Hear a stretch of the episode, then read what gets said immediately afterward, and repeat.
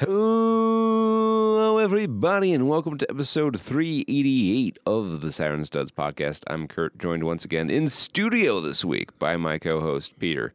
coming at you the liveliest of live uh, with the eight track CD edition. Um, it's the newest format.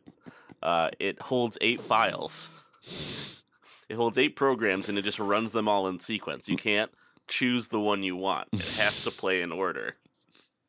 And they all have to be exactly four megabytes. So it's a 32 megabyte. CD with no with no control. that is uh that is a stark decline because when CDs first came out, you could get 700 megs on a single layer. It's the worst thing is it's just individual strips on the CD. like there's there's just blank plastic in between them. Oh dear. It's like a worse record player. How much? How, how much? Uh, what's the data storage of like a a normal size vinyl record? I don't know how how to work that out even. I'll say like so I actually just bought a couple of records. Um hmm and like there's uh there's two sides, right? So Right. one side has like four songs and the other side has the other four songs on the album. hmm So I don't know if it's like Like I would say, it's an analog thing, right? It's not digital, so it's hard to kind of Yeah. convert it into storage. well, I guess we would use the example of like uh, if it can hold eight like four minute songs, and in terms And of some of those songs are a lot more than four minutes. Okay, it's a Metallica album. yeah, that's fair. Um, so however however many minutes of music in MP4 format. Um, I don't know how big an MP4 of a pop song usually is. yeah, I mean the the MP4s. I don't really know. MP3s are obviously smaller and more compressed, and then you have FLAC, Yeah, which is uncompressed and the the fanciest, big, or the or WAV. sound file served to you on a silver platter. WAV uh, is also huge. Yeah. like AVI, just no compression. We've saved this as a picture. Thank you. um, that has about as much to do with the plot of this week's movie as any of the dialogue in this yeah, week's movie. uh, this. So we watched Groom Lake. Uh, we are coming at you live from the uh, from the shadiest town, from the eponymous Groom Lake. our studio in in Lowell. Yeah. Um.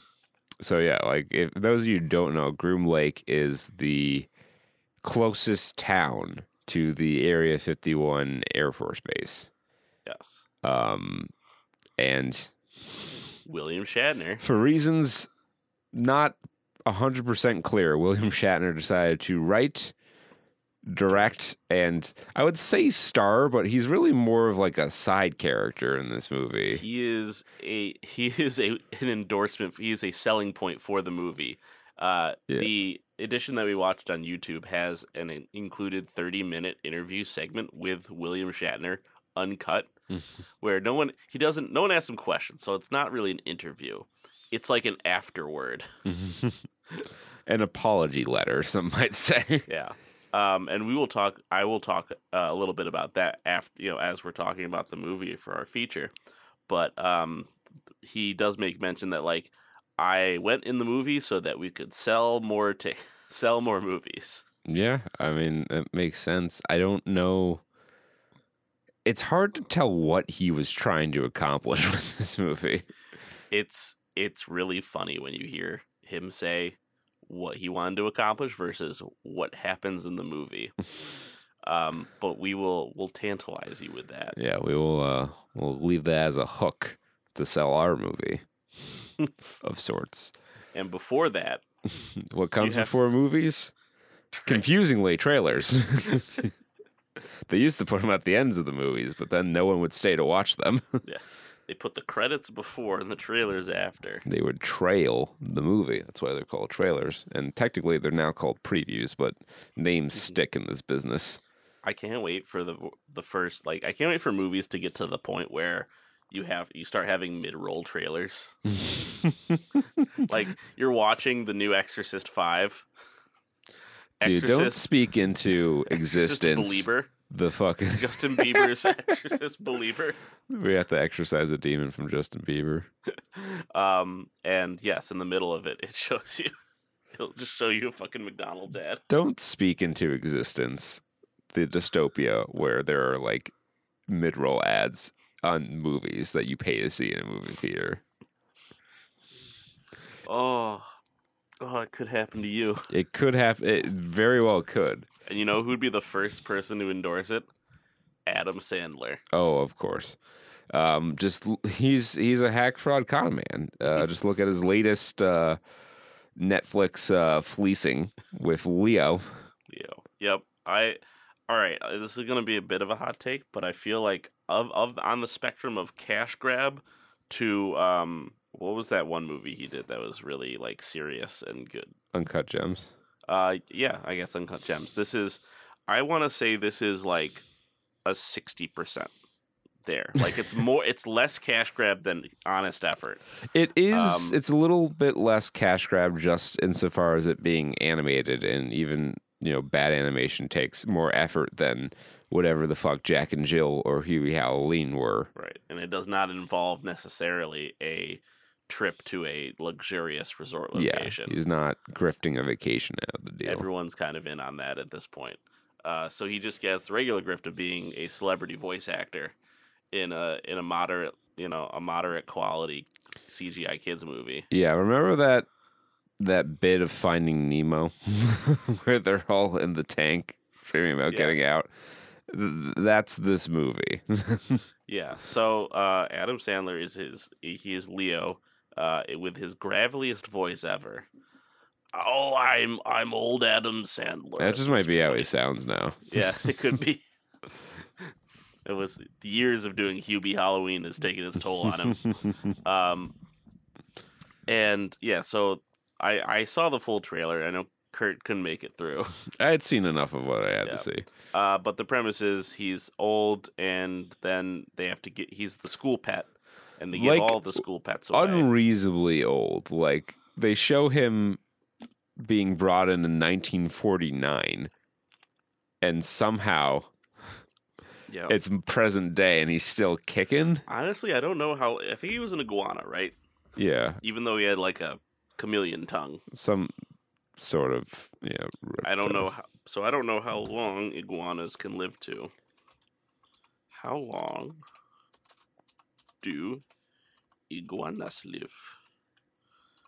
Yeah, 15 years. Yeah, 12 to 15 years. Um, Florida parking lot dragons. long life lizards. Like I know like a Komodo dragon can live like 60 years, but that's cuz I know maybe too many facts about Komodo dragons cuz they were that was the coolest lizard when I well, was a obviously, you have tortoises Yep. live forever.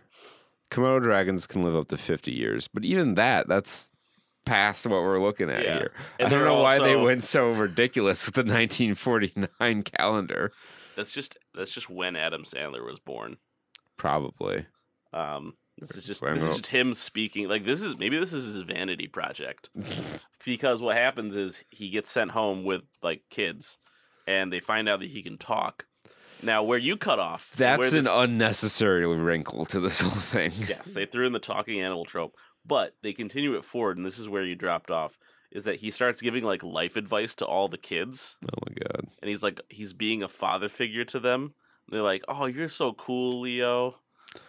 Amson was born September 9th, 1966 Okay. in Brooklyn. Surprise. who who'd have thunk? Um, yeah. So that's that's the next part of the story. Is like he he becomes like the mentor figure for all these kids, and then presumably there's someone who wants to take that away. yeah, there's going to have to be some driving conflict, right? Or maybe it's just that he gets gets to die in. I don't know. Just come, just comes face. You know, that's that's an Adam Sandler move we've seen before, where it it just becomes a really dour take on one's own mor- mortality. Thank you, Click. No, I'm so glad we got to see you skip your entire life and live in a world. What a what a fucking weird. That was one of the first movies I ever remember like looking forward to based on the trailer and actually seeing and being like really disappointed in. Yeah. Because I mean, Adam Sandler had done some of his At best the, work at, that at that time, he was you know putting out good stuff. Um, he hadn't quite. That was kind of like the the start of the downturn, really, because he was coming off of Mr. Deeds. Start of the which is- one one of his better movies. That's like the one Adam Sandler movie my dad will admit to liking. Yeah. Um, and then he did Click, and kind of disappeared for a minute, and then that started the the fucking cavalcade of like Yep. grown ups and Jack and Jill and all his started Netflix from there. stuff. It started innocently enough with like bedtime stories, which was okay. Yeah, But- I mean, but like then it- he, he, would sprinkle a decent one in there. Like it wasn't, it wasn't like straight down. Right, There was was, a not off a descent, and it, it Yeah. and you know there were some some peaks and valleys within there. Obviously, like Uncut Gems kind of came out of nowhere, Mhm. and uh, that's another really dour Adam Sandler movie. but it's meant to be dour. It's not meant to be a comedy. Yeah, you have Uncut Gems and then you have stuff like Sandy Wexler. Oh my fucking god! I could not get through. We we made 10 about minutes. twenty minutes into Sandy Le- Wexler, Yeah. if that, and just the voice, man. It's like It was it was all the worst instinct in instincts. Learned turned all the lear- lo- wrong. Yeah. It's one of those situations where they learn all the wrong lessons, So like Venom Two. They learned all the lo- wrong lessons from the first movie. yeah. As as Adam Sandler says in his interview for Pixels, we didn't progress. Um, that's Leo. That is. Leo. Um, I I don't know where to go from. I guess uh, let's stay on Netflix, uh, okay. Garbo, and talk about Pain Hustlers, which is a ba- uh, inspired by, not not based on the true story. So I guess they've fabricated enough of it where they can't even claim that anymore. Yeah. Um, Um, it's based on kind of the vibe, based on a true vibe. I want that's got to be a like so, like Spike Spike Lee's next movie. based on a true vibe. Um, yeah, so it's it's about um the people who would sell. I believe it's the opioid sellers who would sell the prescriptions to the doctors. Yeah. So this woman is down on her luck. She's kind of homeless, or they move into a motel. Her and her daughter, and um, she used to sell for Cutco, Yes, uh, which made me chuckle a little bit. Because Um, everyone, every high schooler sold for Cutco. or at, or at least, least one high was schooler in every- solicited to sell for Cutco. Like they Yeah. were recruiting at my graduation. I remember they were just like going up to kids, being like, "Hey, you want a job?" I'm like, "I don't know. Go away from me. I'm going to college." um, Look how that turned out. I mean, it brought me great success. we're in we're in my beautiful home right now. Um, but uh, anyway, this this lady uh, goes to an interview, and basically begs Chris Evans for a job. Yeah. She's like, "Please give me a chance." And I'm like, "Is if that's all you have to do in an interview to get hired?" I mean, if you're a scummy o- opioid uh, solicitor, Yeah, maybe he recognizes that desperation is a powerful uh, motivator. Which, uh, if that subtext was not clear enough, don't worry, they put in narration for you. they put that in the text, Um, took that out of the sub. I know a lot of offers that use subtext, and they're all cowards. Um, And then she makes a lot of money. But the weird thing is, like, they cut to her. Like in the beginning of the trailer, they show her and her daughter sleeping in the same bed in the motel, and you're like, okay, it's a motel, you have to do that. But then they cut to when she's making money, and they make they make a point of like, oh, you're you're making like 600k this year, Yeah. and she's still sharing a bed with her daughter. it's like, yeah, I either you didn't, either you put that money somewhere else, or I don't know, maybe it's a maybe it's a family thing. That's that's still a little. That's off. gonna cause some psychological damage. Yeah. It was the. uh This is not the Wolf of Wall Street. It's the Beagle of Pill Street. Yeah, it's uh. Well, I guess this. And then Andy Andy Garcia is uh, literally just the boss from Cat in the Hat, who's uh who's a germaphobe. Yeah, I'm reading the synopsis here, and um, the trailer did not do a great job of communicating some of the things the synopsis is stating. So I don't know who to believe. Uh, so the synopsis. After losing her job, a woman who's struggling to raise her daughter takes a job out of desperation. She begins working at a failing pharmaceutical startup. But what she doesn't anticipate is the dangerous racketeering scheme she's suddenly entered. Which, like, I I didn't see a whole lot of that in the trailer. I just assumed that she got into like pushing opioids, and the the reckoning was going to be realizing what these drugs are doing to people. Yeah. Um maybe that's also part of it. Who knows? I'm not going to find out. From director David Yates, who's done some stuff that I think I've seen. Uh, let's pull up his IMDb. But it stars Andy Garcia, Chris Evans, and Emily Blunt. So they uh, they spent money on some some decent leads here. Yes. All right, David Yates has done the Fantastic Beast shit. Um, The Legend of Tarzan, the one with Sam Jackson, the tailor that goes, "You're Tarzan." You're a Tarzan. Yeah. oh, there are already reviews out for Pain Hustlers. Five point eight stars on IMDb. Yeah, that sounds about right. Um, oh, I guess he did. He direct all the fucking Harry Potter movies. Oh, he directed from Order of the Phoenix on. Mm. Oh, okay. I'm looking. So I'm just looking at some stuff here.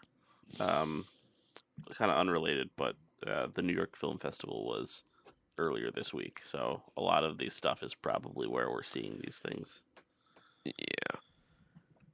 Alrighty. Um, Um, I will jump here in the same. Just kind of jump to one that's not on our our beloved and lifeline Rotten Tomatoes trailers. Um, to a Showtime trailer, uh, which Kurt will probably take a look at as I'm describing it, called The Curse. Um, and I normally wouldn't bring this up, but it's Nathan Fielder, um, and uh, I think and Emma Stone, uh, and it is a like a dark comedy series. it's an A twenty four series. That Yes. that's kind of uh, unique. in this latest installation of Nathan for You, his his latest money making scheme is buying a a uh, he's a house. They're house flippers, and uh, I guess they go into this small community, and they think they're doing good, but they're being obnoxious, uh, invasive people who are like muscling in on the local culture, and uh, Nathan Fielder. His character, um, doing the most Nathan Fielder thing, gives a hundred dollar bill to a little kid, and then ta- tries to take it back, and then the kid curses him, and then their life starts going uh, a twenty four out of like it's a twenty four horror where weird it, life just gets weird. yeah, I've never watched an A twenty four horror movie all the way through, so uh, I don't know how they typically end up. But yeah, it's it's fucking it's silly. it's a silly, silly thing, and of course the uh, the description makes it sound so much more important than it really is. It's a genre bending Showtime series that explores how an alleged curse disturbs the relationship of a newly married couple as they try to conceive a child with. While co starring in their new home improvement show. The series stars Oscar winner Emma Stone, Nathan Fielder, Benny Safdie. Guest stars include Oscar nominee Barkhad Abdi, Emmy nominee Corbin Bernsen. Oh, Corbin Bernsen's in this. And Okay. Constance Shulman.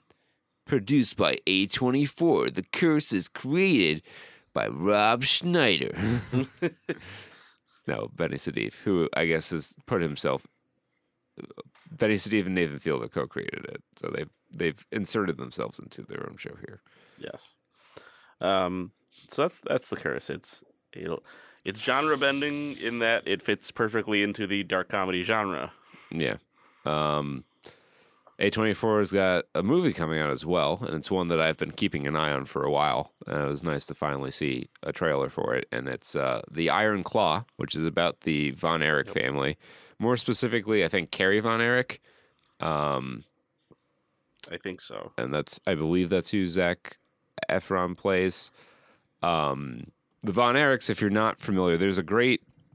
Uh, if you have a Hulu subscription, there's a show called Dark Side of the Ring, um, and they had a really great episode on the Von Erich family, which are, if you don't know the story of the Von Erichs, uh, they were the fixtures. Fritz Von Erich was the promoter of the uh, USWA, I think it was. Uh, they ran out of the sportatorium in uh, somewhere in Texas. I forget exactly where. Whichever Texas territory it was. They were super over in that territory. Like they were legends in in Texas. The Von Erichs were, and um, the great tragedy of their family is that like they all started dying, and Mm. um, sometimes or most of the time it was you know self-inflicted deaths because of uh, you know getting into drugs and the pressures of carrying a territory and you know having the kind of relationship with your father that you would have when your father's a wrestling Wrestling. promoter and you're are- his wrestlers yeah. um, you know it's not really always such a parental relationship like- there's a great line right at the beginning of the trailer where he's like, "The ranking, the favorites are you, then you, then you, then you, then you. The rankings can change." yeah He just tells that right to their faces over breakfast. I think they got a good actor to play Fritz von Erich. Um, all the all the von Erichs look more or less like they should. Let me. I'll run this down real quick because we got Jeremy White as Kerry, Zac Efron as Kevin. In No, a, it's Kevin von Erich. Okay, in a in a wig. a very bad wig, or maybe maybe it's his actual hair, and it's just really they used a lot of hairspray. It looks very stiff and very unnatural. Yeah. Um, Harris Dickinson is David and MJF is Lance. I'm sorry, what? Maxwell Jacob Friedman as Lance Von Erich. He's playing Lance von Erich. I didn't see him in the trailer, I, yeah, maybe he didn't. Or maybe he's better disguised. I mean, MJF. I'm sure he's built, but he's a little small to be playing a Von Erich. Yeah. Well, maybe these guys are all. I I don't recall. I don't know if Zac Efron is a particularly tall. No, he's either. like five eight. So, So maybe, maybe they're maybe they shrunk like- him all down. Yeah, they're all comparable size, and then you dig, you give them the group Tom Cruise, Yeah, otherwise known as a Hobbiting. on Eric's. I want to see because I got. I think they were all like well over six feet tall. Oh yeah, Um, the Von Erich family from Texas. Fritz Von Erich was born Jack Barton Atkinson in Jewett, Texas. Oh, he was trained by Stu Hart. I did not know that. okay. Um, so he's a Ah, Hart the- Dungeon graduate. That that puts some things into perspective. Some things kind of make sense now. Um, yeah, Kerry Von Erich, who I believe wrestled in the WW, so they were W, yeah, world class championship wrestling. That's Mm. what they were. They were world, world class. Um, I believe Kevin, it was either Kevin or Kerry wrestled for WWE as the Texas Tornado, but it was after their motorcycle accident where they lost like half their foot. oh, So he had like he used to wrestle barefoot, and then all of a sudden, when he was in WWE, uh, he was wearing boots uh, to cover up the fact that he didn't Have half a half a foot. yeah. And I, I think there was. I don't remember the exact details of the story, but I want to say he had hid that from WWF when he signed. I wouldn't be surprised. Um, no, let me. Okay, so Kerry, yeah, Kerry was the Texas Tornado in WWF, where he won the IC title at the 1990 SummerSlam and the Global Wrestling Federation. Uh, yeah, Kerry shot himself. Mm. Um, and I think Fritz found him. Yeah, like I, as, uh, Fritz has th- some shortcomings as a father, but no guy deserves to have to bury like three out of four of his sons. Yeah. That's a that's a dark curse. It is it is quite dark. So I I'm interested to see how depressing they make this movie. Mhm. uh, what what kind of go into- timeline they cover. Like, um, you know, they're they're focusing around Kevin, which is interesting because he's. He, I guess he's. Kind, I don't know if he, was he the oldest. Maybe, maybe that's why he's the focal point here. But uh, he didn't have the biggest mainstream success. That was definitely Kerry. Right. And in terms of evaluating their wrestling talent, Kerry was the best worker of the bunch. Um, but they kept dying, and they he ran out of sons. So he, uh, I don't, I forget who the wrestler was, but they tried to pass him off as Von Erich, and Oh. everyone saw through that real quick. he didn't get over very well. Uh, but it's it's a fascinating, but very uh, Tragic. tragic story. Yeah. So lends itself great to a movie. Excited to see how it comes out. Zac Efron has really kind of transformed himself into a, a pretty reliably good actor. hmm Um, Yeah, he will he will sit very nicely in a role and and really execute. And he got himself in a great shape for the role. I know he's always been in good shape, but like There's this that is phase where he had the infamous kind of beer belly. yeah. I mean that's it's getting older. Yes. That's what I said. Like the, I, I don't disagree that he had he he put he he hired the Hollywood trainers and got his his transformation. got on his his uh, cycle. Yep. That's uh, I hate to be that guy to everyone who who marvels at the bodies of some of these Hollywood stars. They're all juicing. Yeah. I mean, You What, can't you oh, can't MPA transform your body in that short amount of time frame without enhancement. Oh, I'm sorry. The MPAA got him on performance enhancing drugs. He's been Yeah, there's- there's he's no- been disqualified from no- the Oscars. There's no consequences for it, so Yeah. why the fuck not? Um, I mean, it's it's one of those things where if they get caught It's like- with it, they have the money to kind of like make that trouble go away. Yeah, because it's really just a PR hit. Like, there's nothing like unlawful about it, right? Um, certain and I think anabolic steroids are illegal, but it's so easy to find a doctor that will subscribe you like testosterone replacement therapy stuff, which Yeah. essentially, if you're not like, if you don't need, if you don't have low T and need TRT, it's essentially just HGH that you can get legally. Human growth gel. Slap it on and Um, feel the feel the tea. It's it's Um, it's it's shockingly easy to get steroids. Yeah. because if you tell a doctor that you you feel you have a hormone deficiency, there's not a lot of like objective testing that can be done to prove you don't. So as long as you have an amenable enough doctor, they'll prescribe you some stuff to help with that. then you can just Yeah. hit the gym. I've got. Well, I, this was this was in the days before. You know, you would have your your MJ doctor and your T doctor. Got a whole suite for them. Um, I don't know where I was going with this. Oh, That's I don't know. I don't know where you're going with your voice right now. Your face is I- completely away from your I'm just microphone. walking. I'm walking away from this conversation right now. no. Um. Uh. What's What's our next trailer?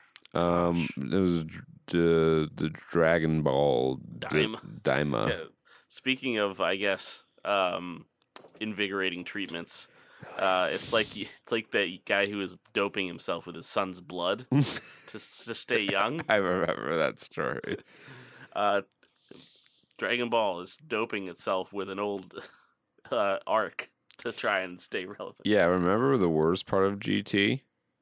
Happy 40th anniversary. They're doing that for everyone now. I guess that someone wishes that everyone's young again, and now it's just they didn't show a whole lot. Like I'm not hundred percent sure what's going on in this series, other than they showed a lot of Kid Goku with the power pole again. So they Yep.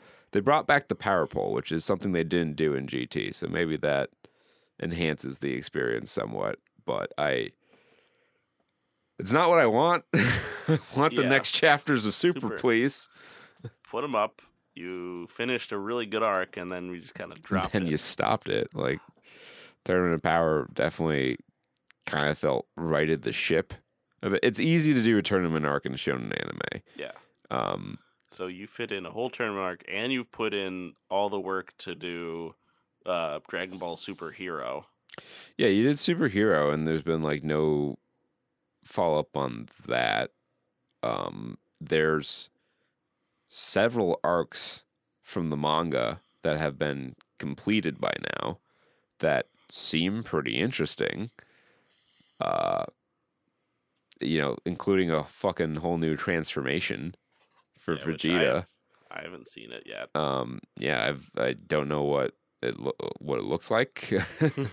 I'm saving myself until they can show it. well, no, it's just like manga's black and white, right? So, ah, yeah. um, okay. you know, I maybe there's a col- colored in cover of Ultra Ego, but I haven't seen it. Mm. Like Wow. the the the next arc in the Super manga at the Tournament of Power like seems genuinely interesting. Uh but they for whatever reason just don't want to go through it. I, I hope it's just they're Didn't they make they're that? buying time. Yeah. Like, didn't they make that spin off series too where, like, Gohan goes into, like, a weird pocket dimension and has to fight dudes for a little bit? That was, like, a filler series vid- video game or some shit. I don't even remember. I mean, there's. I think there's like infrequent episodes of uh Dragon Ball Heroes, I think it's called.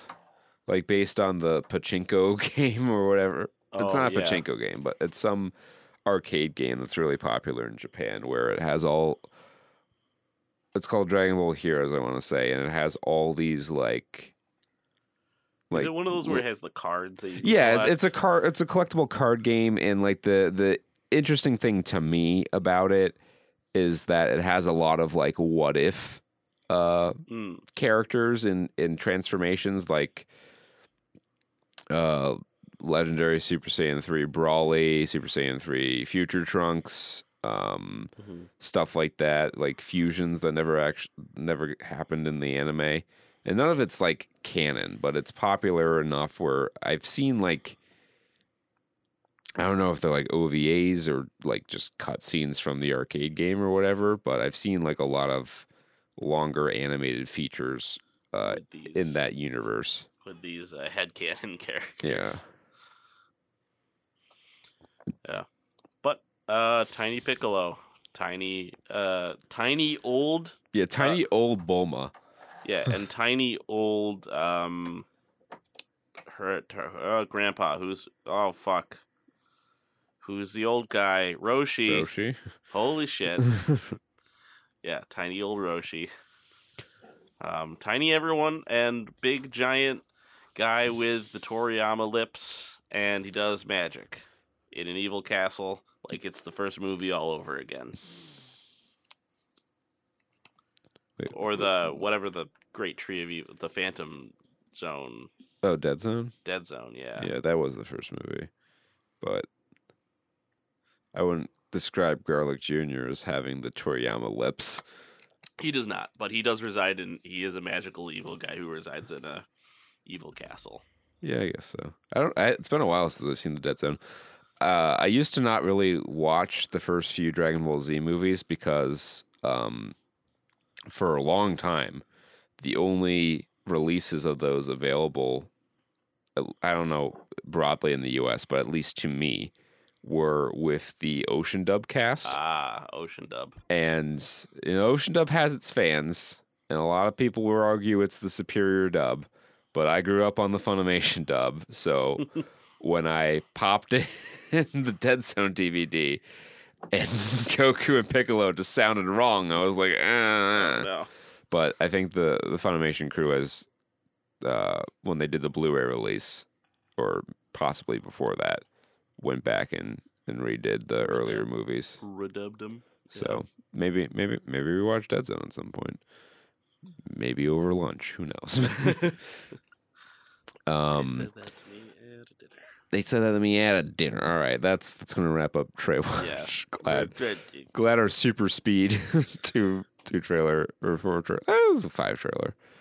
All right, th- things will rebound though. We'll we'll pick up the pace here Absolutely. as we we dunk on over onto Box Office Mojo to take a look at the. The absolute state of the box office. It's a little stronger than it was last week, but that's that's the ultimate in damning something with faint praise. Yeah, because we are about to give a spotlight uh, to the number one movie in the box office, which we are going to reveal has a literally middle of the ra- the rankings rating. Yeah. Um. So over in, oh IMDb or Box Office Mojo. So they uh they're on the trend where it's no longer Columbus Day weekend; it's Indigenous Peoples Day weekend, which um I know that's the more like the least likely to be offensive term, but can't we just call it Native Peoples Weekend or or Native Weekend? Or, or Yeah. like some sort of celebration of native culture. Indigenous peoples just sounds so corporately whitewashed and sanitized. It's too many syllables. Yeah, it- Even Canada, they they got First Peoples. that they I don't like the term peoples. That just seems I- wrong. I, listened to. I watched a lot of Homestar Runner as a kid, so Peoples fits perfectly into my vocabulary. the only thing, the only time I remember in media hearing the term peoples used was Muppets Take Manhattan, where the diner owner provided the sage wisdom peoples is peoples. Peoples is Peoples. Um, anyway, not not so much people's anymore is the Exorcist Believer, uh, which opened in first, good for it, but only twenty eight point eight million dollars. But given it's a horror film, uh, decent chance it didn't cost too much to make. It has brought its gross up to fifty three million, almost fifty four, in the intervening time. But Yep. beyond that, it finds itself in a spotlight. Oh, that's interesting. It only opened in 3,600 theaters. Uh, the funny story about the, I'll, I'll tell a little anecdote about our experience with The Exorcist Believer. Yes. Um, and that's when we went to see, we were going to see The Creator in IMAX because there was a more convenient showtime, and also because Yep. in our heads, John David Washington only exists in IMAX, um, even though he was in Black Klansman, which definitely Did did not come out in not. Nope. IMAX. um, but uh, we had waited one day too long to see it. And when The Exorcist Believer opened on that Friday, it kicked it out of IMAX. And I was very s- surprised to see that they had made an IMAX version of this movie because I do not feel that this is a movie that lends itself particularly well to IMAX. Y- especially after hearing some stuff about this movie. And we're going to hear a lot more about it as we take a look at The Exorcist Believer in our spotlight. Um, it is not being received well, uh, which is not a shock given that the trailer elicited. Oh, it was in front of Oppenheimer. That's where it was. Yes. So it was in front of Oppenheimer, packed house, like most packed theater I've ever been in, um, or at least since like Endgame yep. and uh, fucking uproarious laughter at the conclusion of the trailer Yeah. from the audience, which is I don't think what they were going for. Um, and that kind of reflects in some of these ratings here. It's got a 5.1 out of 10 on IMDb, which is pretty rough for a movie like this. Uh, 22% critic score on Rotten Tomatoes, 59% audience score. So not great. And the Metascore is 38 Ooh. with a 3.9 user score. So very closely aligned Metascores. You don't see that too often. Uh, means that means it's but the is a very consensus- true number. is that is bad. It ain't good. But we know that those are all professional paid shills. And if you want to get to the bottom of what's going on with a movie, you got to get down in the muck. You got to rake up, you got to dredge the river and rake up the IMDb user reviews. Because they live, they live in rivers and under bridges and Mm. collect tolls from billy goats. Um, Thrive on a certain type of uh, coniferous fungus. uh, Tompkins Dylan has a 10 out of 10 review here for The Exorcist Believer. he had a blast, and he titled his review "Had a Blast!" Oh, exclamation mark. Uh, submitted October seventh. First of all, I would like to know how much people are getting paid to badmouth this movie. It seems there's mostly people seeing this pricing. Wait, seeing this pricing, pricing it apart. I think, I think prizing it, like yeah. taking it apart. I don't know what he was going for, but uh, mostly s- people seeing this, pricing it apart, and trying to compare it to the original. Me and my friends had a blast watching it. We had been seeing horror movie. We have been seeing horror movies in 4DX IMAX, and honestly, it's the best way to watch a horror movie these days. Mm. The movie had some nods to the original, but it managed to make a whole new movie in itself. Almost like a sequel. I'm glad it got there. I think the only concerning thing about the movie is how it managed to stretch into a whole how it will manage to stretch into a whole trilogy. Obviously, people are more desensitized nowadays given the state of our planet and the fears we all experience on the daily.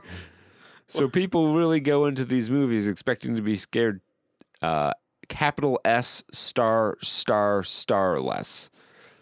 But in reality, it's really hard to make a good scary possession movie. There's been so many, but The Exorcist really kicked off the possession horror genre. Yeah, back in the 70s. Yeah. I find it best to go into any movie with low expectations. That way, you can't be too disappointed, or you might come out pleasantly surprised. This movie got negative remarks before it even came out, and I s- still have it a chance. So I definitely say go do the same. Six out of nineteen found that helpful. Found that 10 out of 10 review helpful. That's a ten out of ten review. Just remember, guys, don't go into movies with with uh, high expectations and see them in IMAX 4DX. That's not. That's a combination that works. Yeah. Um, Spend your money on stuff that you don't believe will be good. Um, I will. While Kurt sneezes, I'll take this one out of ten. Uh, from Zed Runner, we have uh, one out of ten. Makes the Pope's Exorcist look like the Exorcist. love that title. John Boorman can sleep a little easier tonight. He is no longer responsible for directing the worst film in the Exorcist franchise. Why, in the name of God, does DGG bring back Ellen Burstyn just to treat the character of Chris MacNeil with such contempt? Uh, watching this movie, I started to wonder if DGG hates William Friedkin. Uh, that's the level of disrespect on display. Uh, this is the worst film I've seen in some time, and in this day and age, that is saying something. It's one of those movies in which a character, or in this case, three or four characters, stop to tell the audience exactly what is happening on screen. More than a bad film, it's an enraging one. Uh, the option should exist to award zero stars. Its existence is a blasphemy. Minus five stars. 122 out of 145 found that helpful. Oof. Speaking truth to power, that guy. Big moves. Um, and then we have, I think this this one's a rare butterfly for me. I'm gonna savor this one from XV84-478-732638. Uh, six out six out of ten. Ignore the review bombers. it's not a it's not a bad movie. If you go in expecting it to be like the original or compare this to the original, you're setting yourself up for failure. The original is a classic. All right, can just as a brief aside, how is that an excuse for a movie? Like, it's not, especially one in the same franchise. yeah, a sequel or a reboot. Like, yes, you should compare it to the original because They're in the that's same the comparison. continuity. The- you put the same name on it. Um, the original's a classic, and the vibe and film is different to this. There's a lot of people review bombing this and comparing it to the original. it's miles better than Heretic, Dominion, and Beginning. I'm undec- Making- I'm undecided if I prefer this to the third film after watching the Legion cut, which I remember I heard Legion was a very good good Exorcist movie. oh, so that's what that is about. Okay. Yeah. Uh, but it's better than the theatrical cut of the third entry, as amazing as George C. Scott is. At its core, it's a new movie with very little connection to the original, except it being about possession and Ellen Burstyn returning in a small role. And all the same story beats. It's it's just it's just in the same universe and, and a new story. the story is quite good and takes a while to build up to the main event. There's not a lot in the way of jump scares to hardcore horror fans, so if being made jump is your sole reason to view this, you may be disappointed. The child actors are brilliant, and the same can be said for Leslie Odom Jr.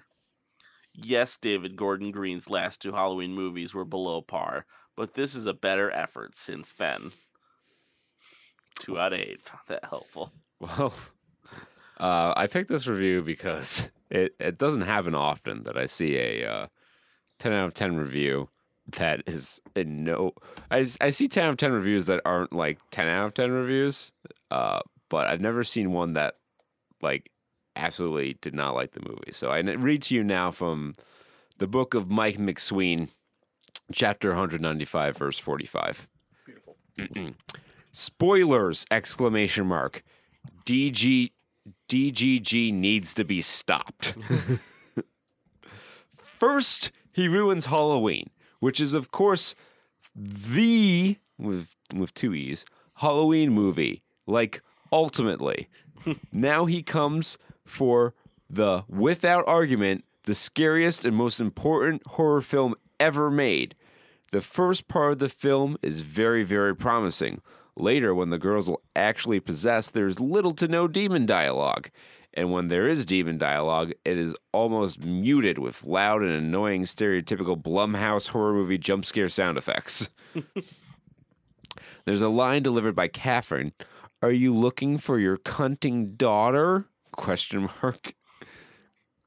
This annoyed me as the word cunting is not a word that is used or probably ever used bar the original movie. It was used to taunt Chris when Regan spoke in Burke Denning's voice. It is a curse he used regularly. The only saving grace is the two young girls acting, but they make it very clear, in my opinion, which girl dies from the very beginning. Race, in my opinion, is always a factor. Fear of killing off a black character in case there's uproar. We see hella character development between Angela and her father, but none between Catherine and her family. We basically see she has a mother and two younger siblings and a useless, crappy actor as a father. And that's it. I'm very annoyed that the majority of what we saw in promotional work was not shown on screen. Catherine and Angela at church together, Catherine pulling her hair out, Catherine sitting at the dining table with her mother well possessed, and the demon itself! Exclamation mark. The word mother on Angela's wa- wall in feces. yeah, it's a shame that was cut. I can't help but think if they actually cared about this film and its legacy, they would find a better director and distributor. One last thing I'll say is I found it unfair there's no memorial at the end for William Friedkin or William Blatty. They have built the foundation for your garbage, David Gordon Green and Jason Blum, so show them some respect. Ellen has around five minutes of screen time, and Linda has one frame. WHT, more can I say? Question mark. one if I found that helpful, but honestly, I think that's one of the most helpful reviews I've ever read. It's a 10 out of 10 review. Maybe that's what he was rating. He was rating the quality of his review, not the quality of the film. That makes I a like lot of that sense. mindset. Uh, Exorcist Believer. I don't know why I read that. We know what movie we're talking about.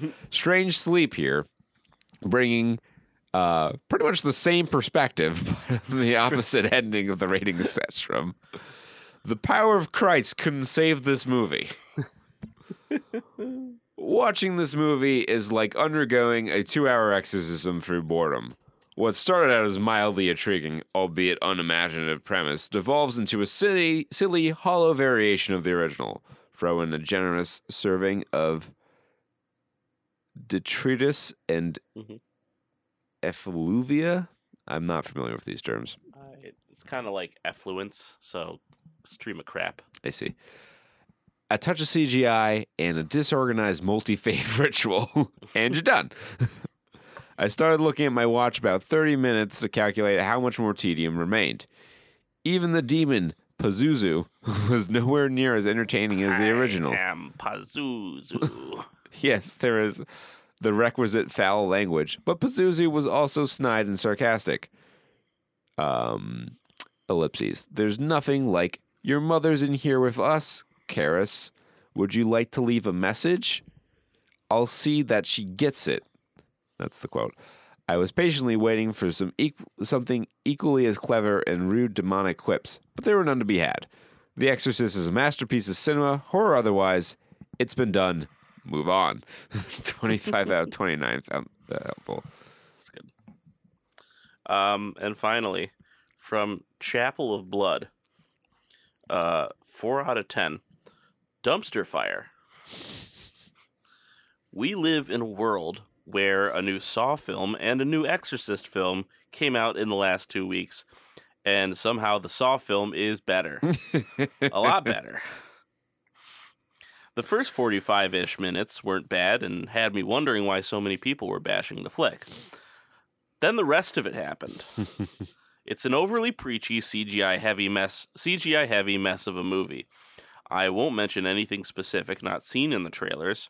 And with that said, everything with Chris MacNeil is forced in there just to give her uh, give this ties to the first. There's no real reason behind her being there, and they didn't know how to make her presence organic. I don't honestly feel there is a way to make her being there make sense. Uh, the girls were good, but didn't get to do much. There, they were in no way given the heavy lifting Linda Blair was given in the original. And the CGI, Jesus, the CGI. Why was it there? Uh, end of review. I see. 26 out of 35. Well, there you have it. An Exorcist believer. Not even all the 10 stars are positive. Yeah. Who know? The the reviews are cursed. They're possessed. we're all, Yeah. we're all, how deep does this go? Uh, in second, we have Paw Patrol, the mighty movie, bringing another $13.6 million. Um, that brings its total worldwide gross to a uh, somewhat underwhelming $91 million. I forget how much the uh, the first Paw Patrol movie made. I do not know. Um, Let me see. Saw X in third with $8.8 million in just over 3,200 theaters. Good enough to bring its worldwide gross to just about 60 million, 59.5. Uh, the creator continues taking it on the chin with uh, only a $7.2 million weekend for its second week uh, bringing its domestic or sorry, its worldwide total to sixty-five million dollars, which is uh, still a fifteen mil- million dollar shortfall of its uh, eighty million dollar budget. So, well, it might not hemorrhage money for Disney. It is Uh, unlikely to make any. is a deep cut, a bleeding wound. The Blind uh, remain was it in fifth last week? I don't care. It's in fifth this week. Yeah. Uh, three point six two million dollars in just over thirteen hundred theaters, so pretty decent. Uh, it's made eleven million dollars, uh, all domestic. Uh, so for a two week Fathom event that's only playing in thirteen hundred theaters, that's not too bad. Yeah. A haunting in Venice finds itself in sixth with three point one one eight million dollars. Uh, total worldwide gross up to 104 million dollars for that one. The Nun 2 hanging out in the top 10. $2.9 million for The Nun 2, um, bringing its total worldwide gross to $249.8 million. So that's going to make a quarter bill. That is insane. Yeah, dumb money uh, brings up the rear here uh, with $2.4 million dollars in 2,800 theaters. Total worldwide gross of $13.7 million. Uh, but its widest release, well, it's in its widest release now, and it's still not even in 3,000 theaters. So um, they didn't push this super heavily. Uh, Equalizer 3 I think back in the top ten. I think it was out last week, but now it's back. Mm. Um, two point oh five eight million in fifteen hundred theaters, bringing its total worldwide to 168. Yeah, barely beating out Hocus Pocus 30th anniversary re-release, Oh. which in 1400 theaters brought in 1.87. Now, how many weeks has that been in theaters? This it opened this week. Okay. So, um, you know how we were saying that we were it, we were gonna start seeing re-releases and anniversary editions Yeah. of everything now that um, the box office is gonna start running dry here. Um, well, Ta-da. uh, when's the next Star Wars anniversary? So we'll get to see um, we'll get to see Episode two in 3D this time. yeah. Uh, let's see. 1999 was Phantom Menace, so that would be 25 year anniversary next year of the Phantom Menace. Oh boy, they'll release it early. No one will. kn- No one will remember when it, it came out. My God, could you imagine paying money to see the Phantom Menace? Nope. I only paid money for the Pod Racer Sippy Cup because I was Had the commemorative five plate. years old. Yeah, I mean, I, I, I I'm not gonna sit here and pretend I didn't like it as a child Mhm. because it was more Star Wars, and you know I wasn't super discerning about quality at that age. bright colors and lightsabers. Yeah, there was a lot of lightsaber fights, which it was the measure of a good Star Wars movie for me at that age. And and Jabba the Hutt went. And my little kid brain was like, ah. I know who Dad is. he made the sound. Um, yeah, and then right. uh, Take your kids to go see uh, Phantom Menace this there were a couple scenes I really liked in Attack of the Clones when it came out.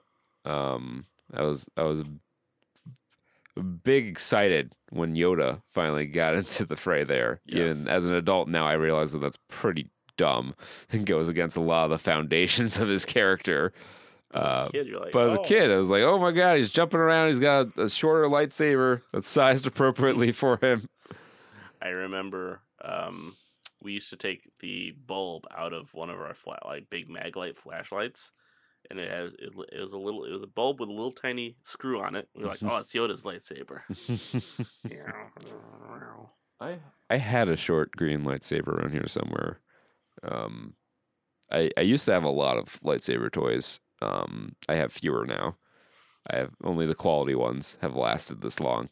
Uh, but I I abused the fuck out of them. I broke a lot of them because you know plastic gets brittle as it ages, and yes, and translucent plastic. when you whack when you're Uh. whacking other kids' lightsabers really hard, eventually they break. Yep. And then you then you move on to the grown up lightsabers where they start charging you three hundred dollars for a my my buddy Nick had a uh I think it was the Force FX line and it was built to the original spec of the props. Mm-hmm. So they had a really really skinny uh blade and it didn't retract or anything. Right. Um but like the the hilt was very high quality. It was made of like real metal and shit. Um I never bought I might now that I have big boy money. I should see if those are still sold.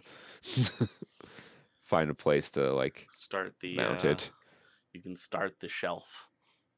Yeah. Well, I mean, you start you have you have a little bit of a shelf going. I see behind you there, but um, Yeah. you can turn it into a proper nerd shelf. Get the RGB lighting, get the cubes. Yeah, I've got uh I've got three Funko Pops. I have bought none of them. Uh The Undertaker and Jake Roberts Funko Pops were given to me as a Christmas gift for Jake. And I have uh six autograph baseballs and one fake autograph baseball commemorating the 100th anniversary of I don't know if it's Babe Ruth's birthday or his MLB debut. Um Something like that. something like that. So it has a, a Babe Ruth relep- replica signature on it. Um, and that's that's my shelf right now. So yeah, we'll get we'll get you a replica of the ring. get you one of the uh, the sword. We'll get you a bunch of Doctor Who memorabilia because I know you love that show and you always watch it all the I, time. I've, I've seen so many episodes of Doctor Who. I remember when I was a kid, I was like, "So when are they going to tell us? When are they going to say Doctor Who? When are they going to call him Doctor Who?" When are we going to find out who this doctor is? I was sorely disappointed when I learned that no, he's just the doctor. yeah, I don't. And then I saw the giant uh, lady who got turned into a face.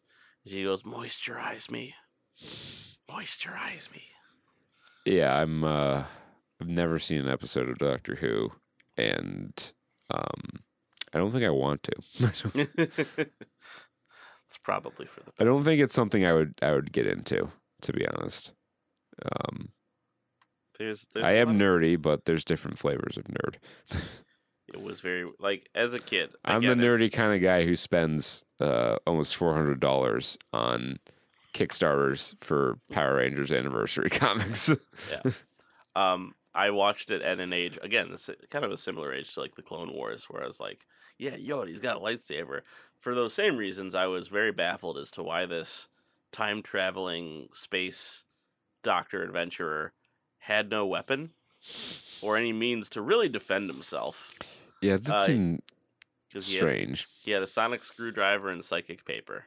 I thought he had like some sort of like little phaser thing. His he had a screwdriver which could like do Batman gadget things. My my knowledge of Doctor Who uh, is entirely based on the character of Inspector Spacetime from the television show Community. I I have not watched Community. Community is great. You definitely should watch it. Um, or at least like the first three seasons are really some of the best television, and then Mm-hmm. fourth season's a little weaker, and then the fifth season's good again. And then they did a sixth season on Yahoo, which uh, I don't know. Mm, yeah. I haven't seen that in a while. But well, anyway, let's let's move off the box office here in Doctor Who Into and talk some gaming news. games. right yeah. quick um quick little little gaming news segment here uh it's happening folks microsoft has closed its 69 billion dollar Nice acquisition of activision blizzard which gives it rights to franchises such as call of duty warcraft candy crush and many other cash cows um what does this mean for the future of those titles on non-Microsoft platforms? Who knows? Um, I would be surprised to see if they make uh, like COD exclusive to Xbox because um, you know that seems like a game you'd want the widest possible player base for. But they did make uh, Starfield PC and Xbox Mhm. exclusive, so who knows? Or maybe maybe it'll be timed exclusivity. I don't know if Starfield's ever going to come to the PS5. I have not researched that because I don't own a PS5. Never been important to me. Um, yeah, like it's it is going to be very interesting. I I really don't know. It's it's uncharted territory. I don't know any any beloved franchises on this list that I would be that should be like, oh man, this is going to be really important. Like important to me. Um, maybe we'll the, get lo- uh, the Lost Vikings. All right. You know what? It'll all be worth it if uh, Microsoft makes another Lost Vikings game. because that game was dope as hell. Yeah. So they have a lot of potential here. You know, Overwatch is under that StarCraft. right? StarCraft. So here's a here's a graphic here of Xbox and all the studios that they have under their umbrella now. So they have Xbox Game Studios, which includes 343 Industries, which obviously is responsible for ruining Halo and other things. inXile, uh, which made Clockwork Revolution, Wasteland, Obsidian Entertainment, uh, which well known for a lot of quality games. Yep. Uh, the Coalition. Oh wait, they own Obsidian and Bethesda. Give them Fallout back. Give them fucking merge like take the best parts of each, merge them together. Come on, boys. Take whatever Fallout team from uh, Bethesda Game Studios and then merge them with Obsidian They and don't let have to fight develop the anymore. Fallout.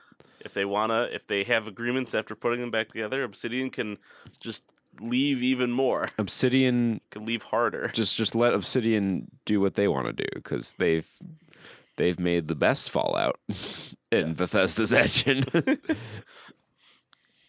um, It's good to know they own both sides. So I always come out on. Compulsion, World of Warcraft. They own World of Warcraft. yeah, uh, Psychonauts, Sea of Thieves, the Rare. Oh yeah, Rare. I forget that Rare is still a thing. Yep, they own all of Rare.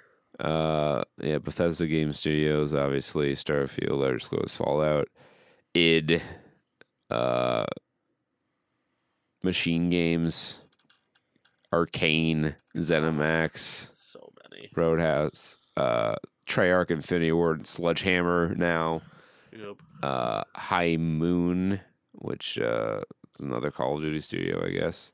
Partial Call of Duty, uh, partial Call of Duty support plus potentially developing in-house games. Beenox. Oh man. Yep. Enox. I think Raven's in there. Uh, yes, Ravensoft, um, Digital Legends, Demonware, uh, Activision Shanghai, Solid State Studios, um, other shit, and then all Blizzard stuff, and now King Games, which uh, is Candy Crush mobile IP. That's where the real money is. That's that is literally that was probably a majority of the valuation of that purchase. honestly yeah um so yeah like game pass subscriptions about to go off Yep. Yeah. How how will Microsoft monetize this? yeah it's it's gonna be interesting that's thing is microsoft keeps acquiring all these studios but they're not getting quality exclusives out of them Yeah. Like Sony, Sony seems to do a better job. I don't know if it's like a different in, difference in management philosophy or whatever the case is, but Sony seems to do a much better job of letting studios cook and getting really solid exclusive titles out of stuff, it. Yeah. Whereas, you know, on Xbox they they've bought a lot of good studios, but they're getting shit like Redfall and Just super risk averse, honestly. Like again, you have these studios who are known for making these like indie not indie, but like cult classic stuff. Um, these really popular games with their audience where you could market to a specific audience and get a very strong response from them. But you want to direct all these you want to be in control of all these studios and then make them do the the safest shit possible like you can't give a little bit of your portfolio and have like i don't know i just keep thinking of raven like have raven go make another like thief game Yeah, it's just it's so strange to me that you're.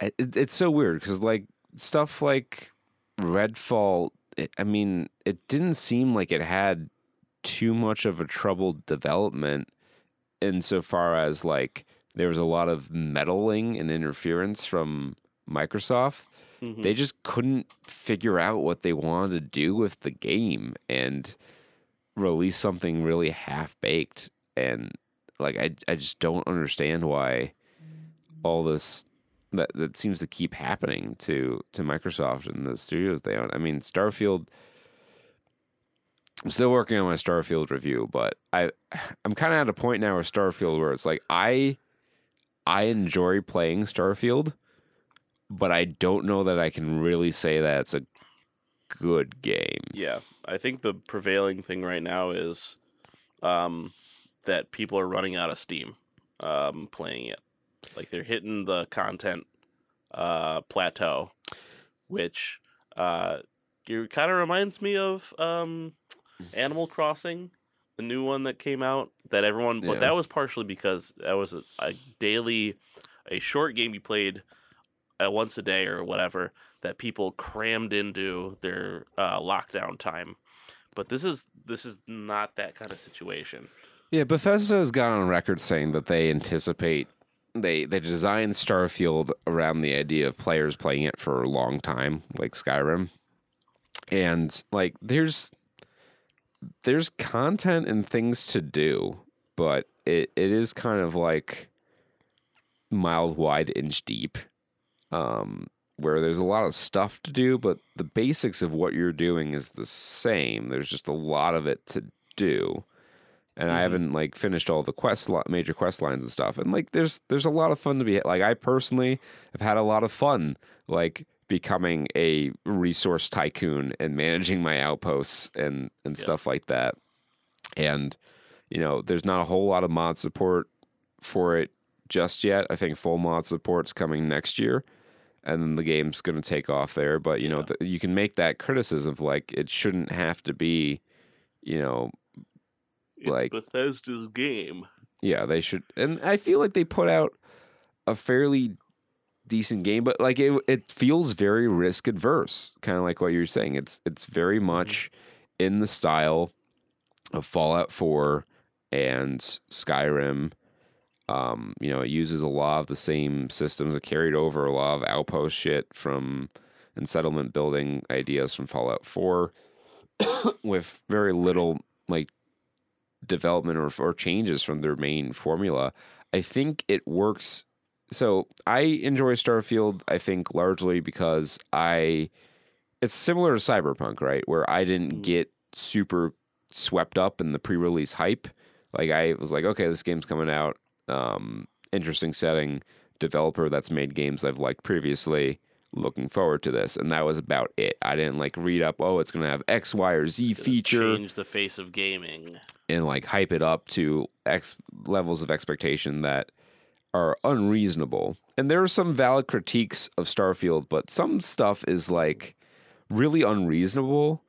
Like, you know, people complain, oh, you can't fly your ship to other systems uh, without fast traveling uh, in a cutscene. It's like, do you really want to do that? Like, is it fair to expect that on top of all the other gameplay systems that Bethesda introduced for this game, that they would make to expect that you can fly your I want to be able to fly my ship to a different system, but it can't be boring. It has to be, you know, fun game mechanic and that I can do for hours and hours on. It's just like unreal. I feel Just- like you go play No Man's Sky. game criticism these days it feels more and more entitled and like i understand technology is advancing and we you know, rightfully can expect more from games but like there's a there's a level of ridiculousness to some of the criticism i've seen of starfield in I- particular Yeah, I think people just wanted. I feel like people just wanted the No Man's Sky space experience. It is very similar to No Uh, Man's Sky. It's kind of that's why Starfield's a really weird game for me to review because I enjoy I enjoy it, but like it runs counter my the fact that I enjoy it runs counter to a lot of things I've said over the years. Like Mhm. I didn't really love No Man's Sky, and there's a lot of systems that are very similar to No Man's Sky and Starfield that I kind of enjoy playing around with. I didn't like Skyrim, and I especially did not like Fallout 4's leveling system, and a lot of those elements are in there too. But I think just because it's a new IP, especially with the yeah, I think it's largely that it's a new IP and it doesn't carry with it the weight of the previous entries. Like Mhm. Fallout 4 is not a terrible game, but it's a bad Fallout game. Um, Right. And Skyrim took the Elder Scrolls in a direction that I didn't really enjoy. But Starfield doesn't have that baggage. So I think that's that's why I'm able to kind of like look past some of these things. And yes, it is very safe. It doesn't. It's not a revolutionary experience. There's p- times in Starfield where it feels like yes, this is a truly next gen experience. But there are other times where it feels like yeah, I've been here before. Yeah, um, yeah, I think it really falls in like a. Seems really. Uh, the more I hear about it, it just falls in that six seven out of ten kind of category. I think that's fair. It's a it's a it's a seven out of ten that I really enjoy. Mhm. And it has the curse of having to live in the shadow of um, some very successful games. Yeah. which people have have really connected with. Um, speaking of living in shadow of uh, something people connected with, Nintendo has revealed the new Mario voice actor. Um, Oh boy, buddy, I do not envy you. yeah, so uh, Charles Martinet, of course, is becoming the Mario brand ambassador, a, a title of which he wasn't even sure what it was when he was given that. Well, it's uh, it's Nintendo's way of saying we don't want to employ you as a voice actor anymore, but the backlash of firing you would be too We- extreme. we are a Japanese company, and as as such, uh, do not know how to fire you. So we will put you in a corner, and when you feel ready, You you will will, quit. You will be given a figurehead position, and uh, you will receive a paycheck, and there will be, if you get bored of that, you will leave. Yeah. That is that is the Japanese uh, employment way.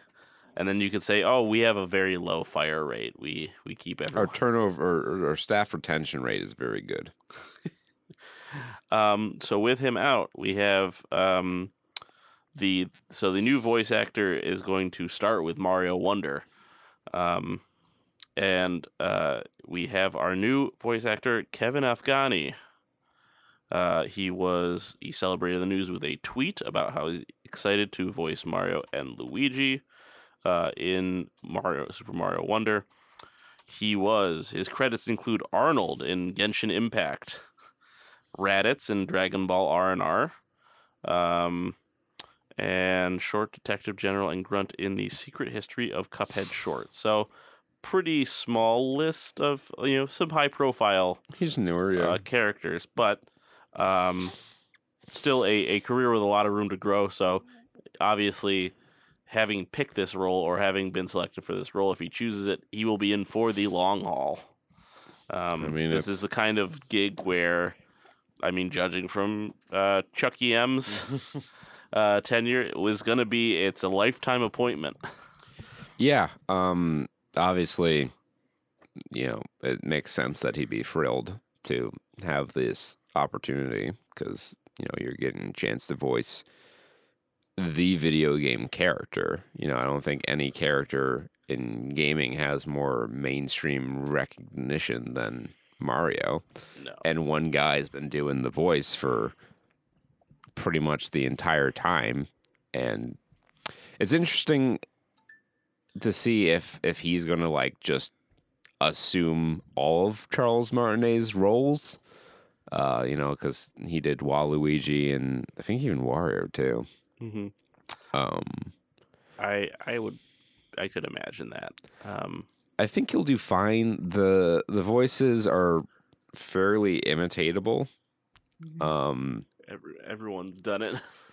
um, I don't think we'll notice too much of a difference. No. Kind of like when they replaced Tim Daly with George Newbern uh, in Justice League for the voice of Superman. You're like, right. it's a little different, but it's close enough. It's, um, as a weird uh, portent, which I don't think Nintendo would have to worry about. Um, but something to keep in mind.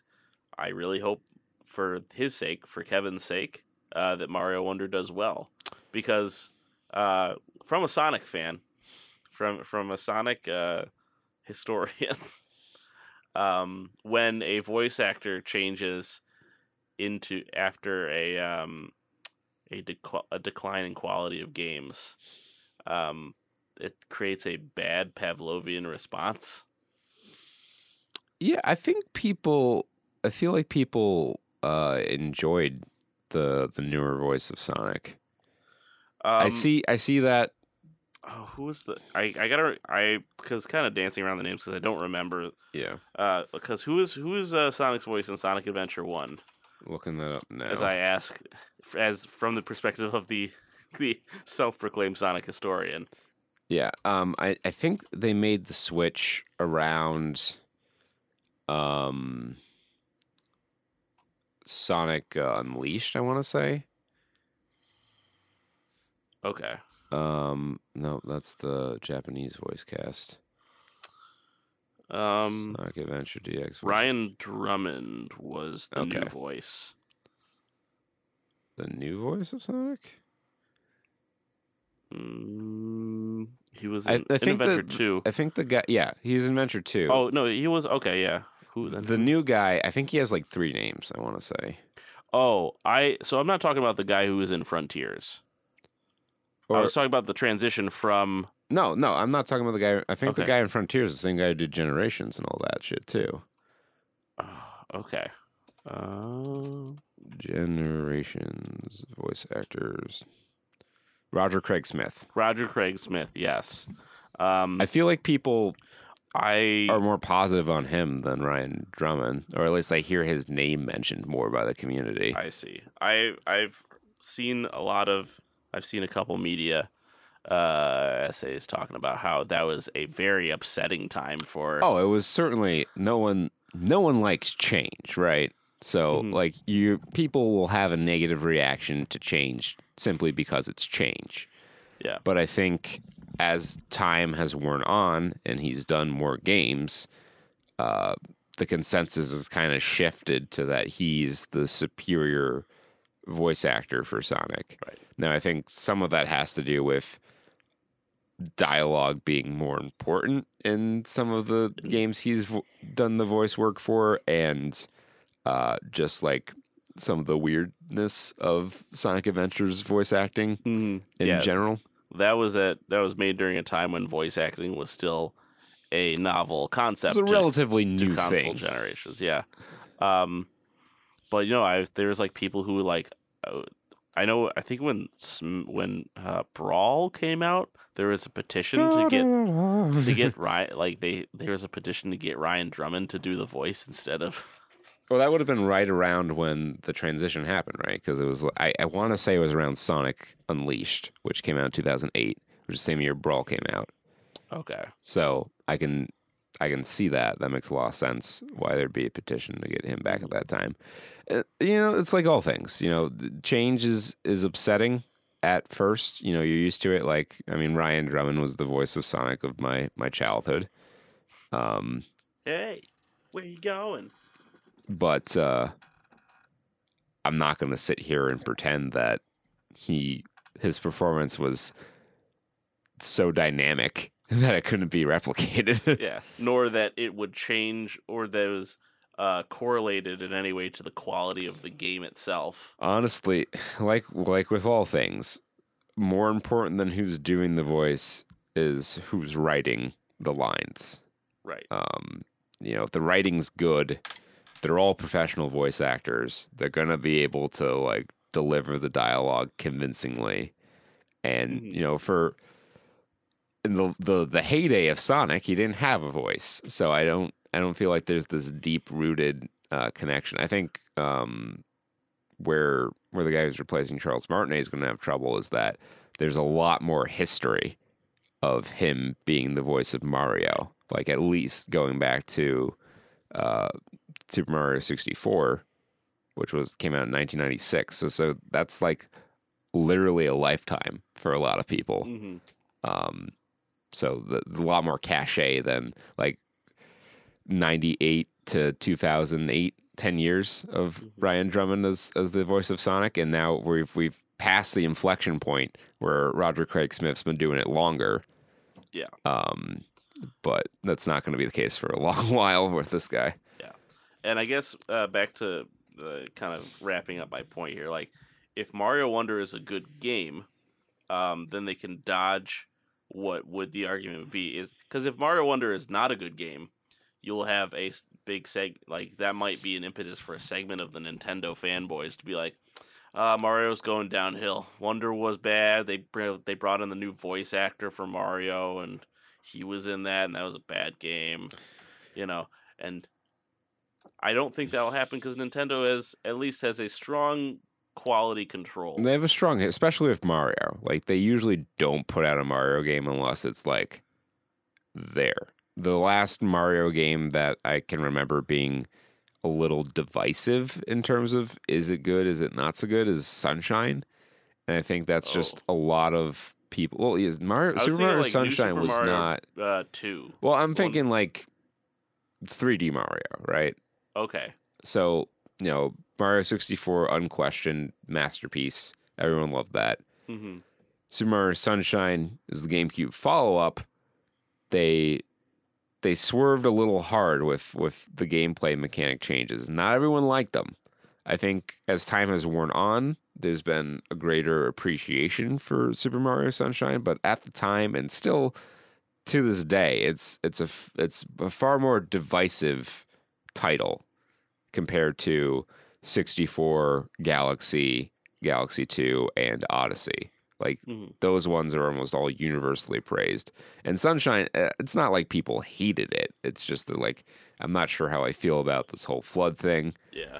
Um, so I'm I'd be surprised, especially after how good Odyssey was, if Mhm. Wonder is a big letdown. Right. Though we should uh, uh, point a distinction. Uh, Wonder is not one of these 3D games. Oh, it's not okay. No, it is a 2D uh, new Super Mario Bros. style game.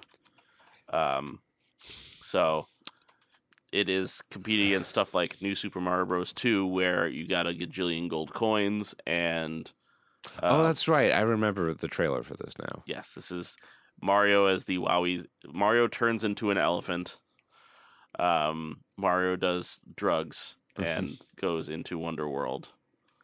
Yeah, there's there's a weird amount of like voice work in this, but for for the most part, especially with a 2D, I don't think the voice actor is going to be too noticeable. Um, and you know, I think worst case scenario, they could probably just reuse voice clips of Yeah. Martinet for a lot of the heavy lifting. But uh, Kevin gets to go wowie zowie. Yeah. Uh, best of luck, friend. Um, I'm sure you'll do just fine. Uh, Mario's never been a character who uh, spoke a lot. so The the Yahoo has not made or made or broke a Mario game. as long as as long as you don't sound Bootleg. super different, I'm sure you'll Yeah. be fine. Wahoo! Wahoo. I that would be a great Mario power up. Buff Mario. I want I want. I want uh I want like Guido Mario. Like wahoo, eh? oh, wahoo! Oh. Really, really drive home the Italian Hey, part hey, of I'm- Italian I'm, jumping here. Hey, I'm walking in. Christopher Walken. And don't call me Mario. Jumpman for nothing, eh? Christopher Wario. Christopher. Walken. Hey, the princess. I like the gold. Oh no, Christopher Walken as Toad. Your princess. It's in another castle. and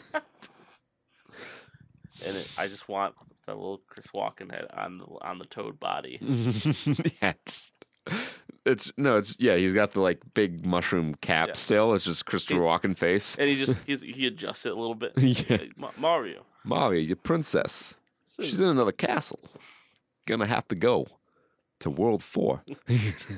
Oh, you just reminded me that we're gonna get Emperor Christopher Walken, Padishah. Eventually, the movie's been delayed again. Yeah. It was coming out next. It was originally coming out in November, but now it's pushed to next year. Yep. Which probably for the best. Um. Well. Yeah, probably. I I, mean- don't. I don't know exactly how the strike is infecting Dune Two because I imagine they're done filming it Yeah. and they're in the Like- edit stage. So Imagine taking the risk of making Dune one right because they made it without having it be officially green lighted. Uh, so there was some risk there, even if you kind of could predict that, like, okay, it's gonna make bank and they're gonna make a, they're gonna green light the Dune Two. But you still have worry about that, and it finally gets through. You're like, all right, cool, that risk paid off. Here we go. Oh, something we could not have predicted. Well, I think Well- everyone should have been able to predict it because everyone knew the end date of the current contracts and that no new collective bargaining had begun. Right. Maybe it was uh you know, you had to do it to hit the timing window. Although I think a lot of the issues, a good chunk of the issue um, with the the actors strike now and the writers' strike too was AI, which Mhm. has kind of come on very recently. Which is also an important part of Dune. As it turns out, yeah. So we'll feed. What we'll do is we'll feed the writers copious amounts of drugs until they get into a trance, and then they can uh, write these scripts. They gotta they gotta spice out. See see the Ben Gacy. It's a writer's room. Everyone's eyes are just blue, wow. and it's and it's the David Lynch internal monologue whisper. the the war with Grandpa too. I must make it. I mean, honestly, why not? It's one of the. It's got to have a record or, or be in the, the top Yeah. 10 for most weeks in the top 10 of the box office. The Exorcist sequels must flow. We must- DGG must continue his work. the Groom Lake remake oh. is upon us.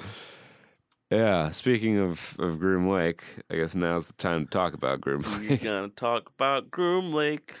What the fuck was this movie? So this is this is a my mea culpa here. Um, I was the one who suggested Groom Lake, uh, large based on a one second clip of it Yes. uh, that I saw in a, a bad movie Bible video. In context, that that moment is hilarious. oh, it's fucking great. It's unhinged. There's this movie has some very high peaks, but some low valleys. low and very wide valleys. Like a lot of this movie just doesn't work, and I'm still not entirely sure what it's about. Um, I we will talk about it. And I can tell you what it's what William Shatner wants it to be about. so, in broad strokes, there's this girl Kate, um, and she's got aggressive lupus. Yes. a very Dr. Aggressive Star. form of lupus, which I don't know if that's terminology that's commonly used uh, when talking about lupus. But she's got at most months to live. Uh, so her and her boyfriend head out to Groom Lake for reasons that aren't ever like explicitly explained. It's implied that she's there to see an alien because Yeah. she's a believer and she wants to do that before she dies, which is fine. And like it, it it's not you can without just doing straight exposition dump dialogue uh, establish that. Like Mhm. there's a scene where they're in town and they're at the waitress, and you know since they're so close to Area 51, they're all into Everyone's into aliens, and aliens, yeah. UFOs, and the waitress is very into aliens and UFOs, and she's like, "Oh, you believers?" And you could have just had Kate go, "Yeah," and and you know I, we came out here hoping to see one. That's it, but she doesn't say that. She just mentions that her boyfriend's a skeptic, Yeah. uh, which I guess the implication is that yeah. she's not, and you know that would be why they're out here. But they don't never describe it. You could have easily been like, "Oh, they're out here because there's a doctor out here who who has a, maybe Mhm. a treatment that could extend her life." They don't make clear mission statement for them, No. and they're I guess But they do have a lovely vision sequence of her like inexplicably in the middle of like this introduction montage of them having fun driving through the desert and it just intercuts with her in like a white dress in like the white void Oh my god, that fucking shit was Yeah. so poorly I done. don't want to die So, like, it- I uh, wanna live. just shoving aside any deficiencies with the writing and acting for a moment in that scene, um, the way they did the flashbacks has got to be the worst way to do flashbacks that I've ever seen. They like they layered the footage over the footage of them driving, and I don't know what composition slider Yeah. they selected in After Effects, but it was not the, wrong right one. one because it was just completely blown out and unwatchable. And like you couldn't make out anything except the trees running through the background. the fact that everyone's faces was were darker than the background of the white void means that as anyone who's put their head up to a reflective window will know that darker surfaces will uh, be more transparent. Uh, so you got clips of her face right in front of the screen um, as there's a there's a jeep running behind her face and and trees going for which uh side note a lovely uh film theme or um filmography theme that runs through this movie is characters way too close to the camera oh my god there's a shot what the, what there's the scene where they're at the diner for the first time. They're filming the waitress from the worst possible angle. It's like a tight close up with the camera, like the the yaw of the camera, or, Yep. or the pitch rather. The pitch is up and down. The pitch of the camera is like negative seventeen degrees or something. So you're looking straight up her fucking nose. Yes. For no good goddamn reason. Yes, there's and a lot of that's the up-nose- shot they use for all the fucking dialogue she has in the scene. Yes, there's a lot of up nose shots. It's it is uh, a little a little disconcerting. on a technical level, which surprises me the most about this because William Shatner, I know he didn't have a lot of money, but he has connections, right?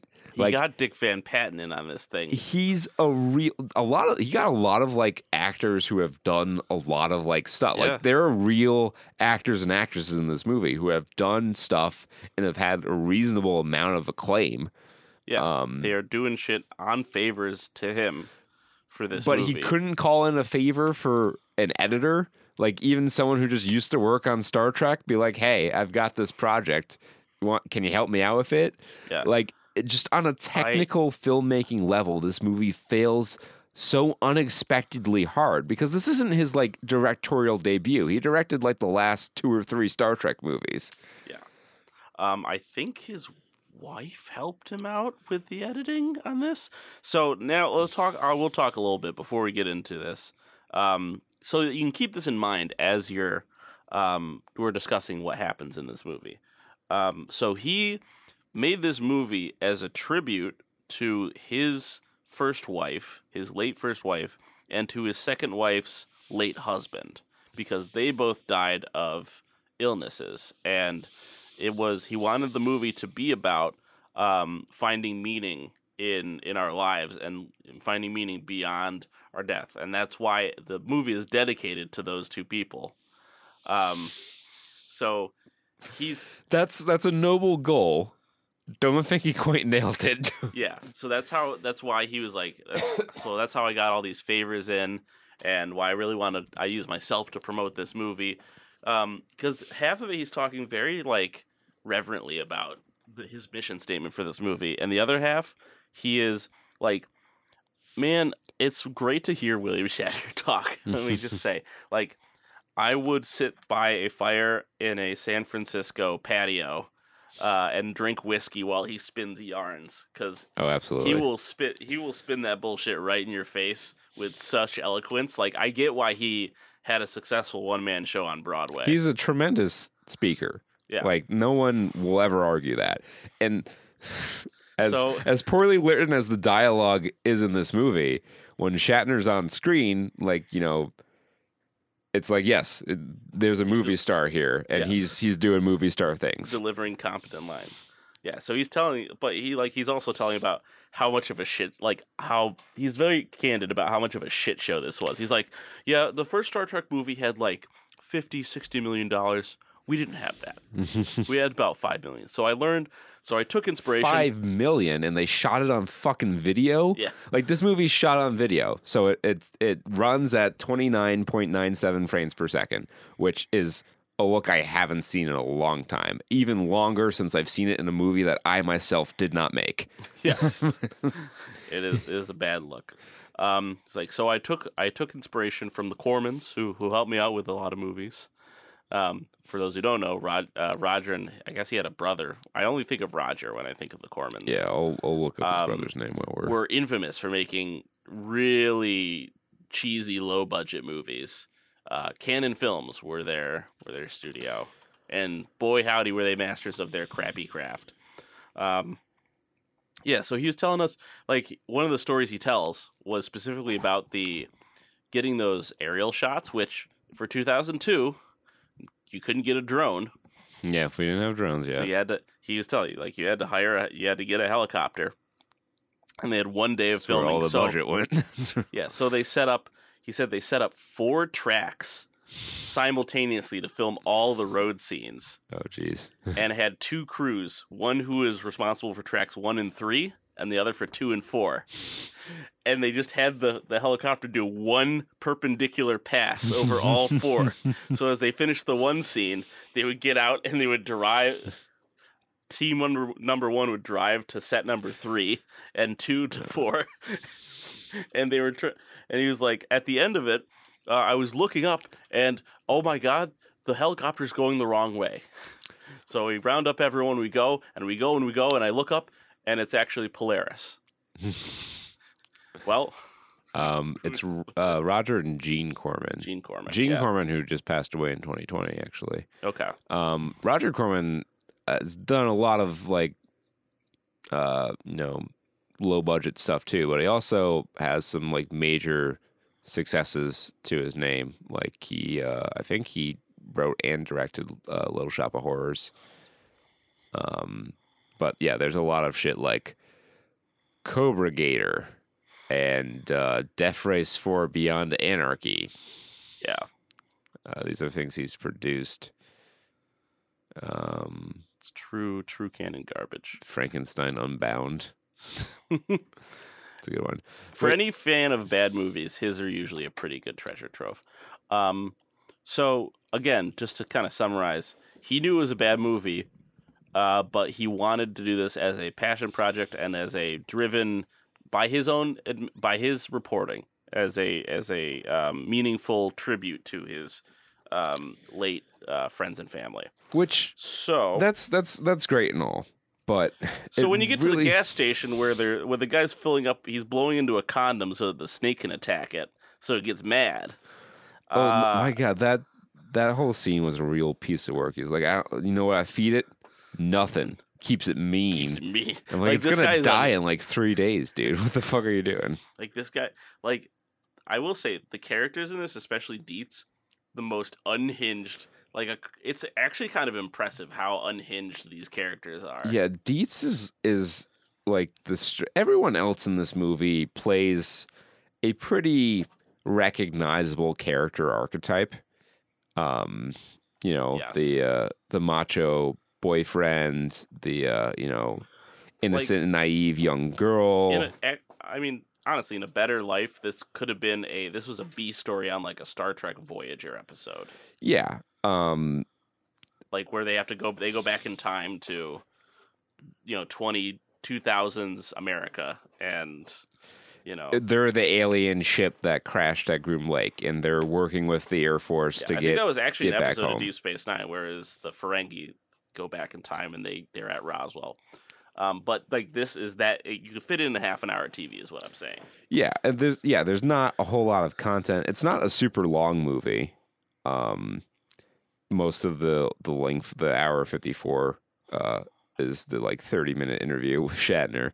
yeah Um, so but not a lot happens of consequence in it. So like Dietz is such a strange character because his there's there's like the Dietz in the beginning and the Dietz at the end are the same, but there's a middle portion where he's almost a different character, yes and it's very jarring.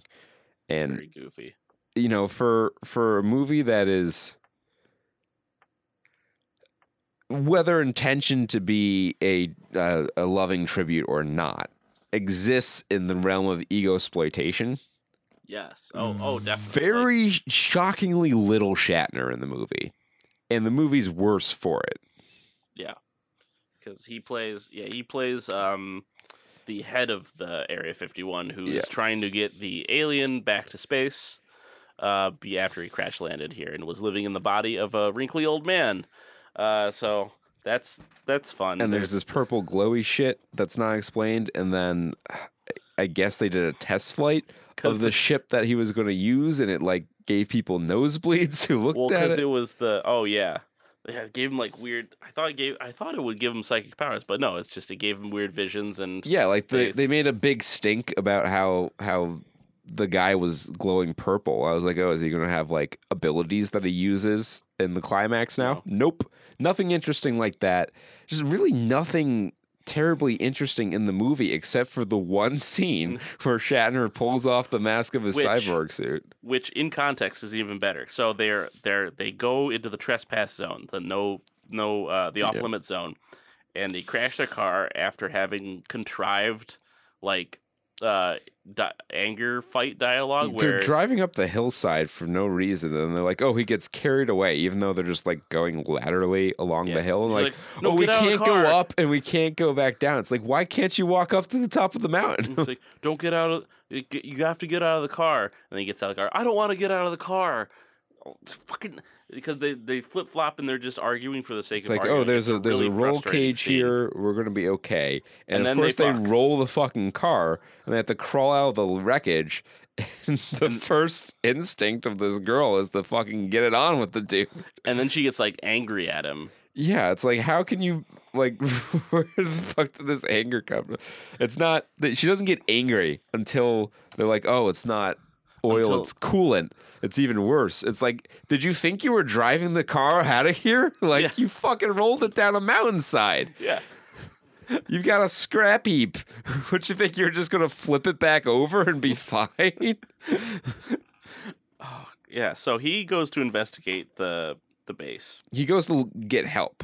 Yes. And, okay. Yes, and finds the base along the finds way. the base along the way, and there's another guy who's intruding on the base for reasons just so he can get zapped with alien So technology. the one good effect in the movie um, of his fried corpse. and um, you know, you you start to wonder because they're the other like I guess the B plot. If the if you can even call if you can even decipher A and B plots from this movie, I would say the A plot is is the, the Kate and her boyfriend, you know, Yep. doing their thing, and the B plot is sending the alien back home, which really should be the A, plot. Yeah. Um, but anyway, the the crux of it is there's a there's a, a bureaucrat from DC who's there to shut down the the program at Area 51 because you know they had a good run, and there's just oh my god, and his character his the purpose of his character is to sit in a little concrete under the stairs box and complain about how he's being detained against his will and threaten to to use his influence on to Captain Morgan. to roast Captain Morgan. but there's so we're introduced to uh, William Shatner and this character whose name is not important enough for me to remember. Yeah, he's from the Pentagon. Wow. Yeah.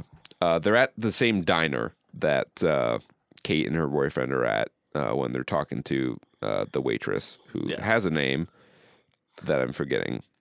Du- again, Joyce. yeah. Joyce. Okay, sure. Yeah. Um, Um, who I- becomes a slightly more important character by the end, but not really of consequence.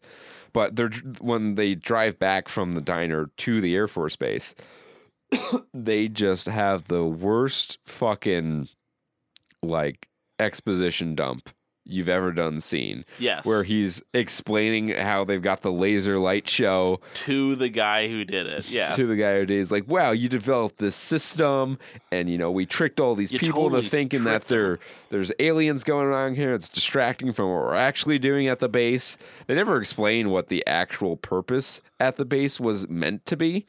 Yeah. Um, but anyway, so like and of course, this is all being done with the shitty camera technique, where they have they have the guy with the handheld camera between the driver and passenger seat doing 180s yeah, as they're taking this footage. and um, so they get to the base and they detain the guy against until the briefing. But you know, it's like there's an active mission.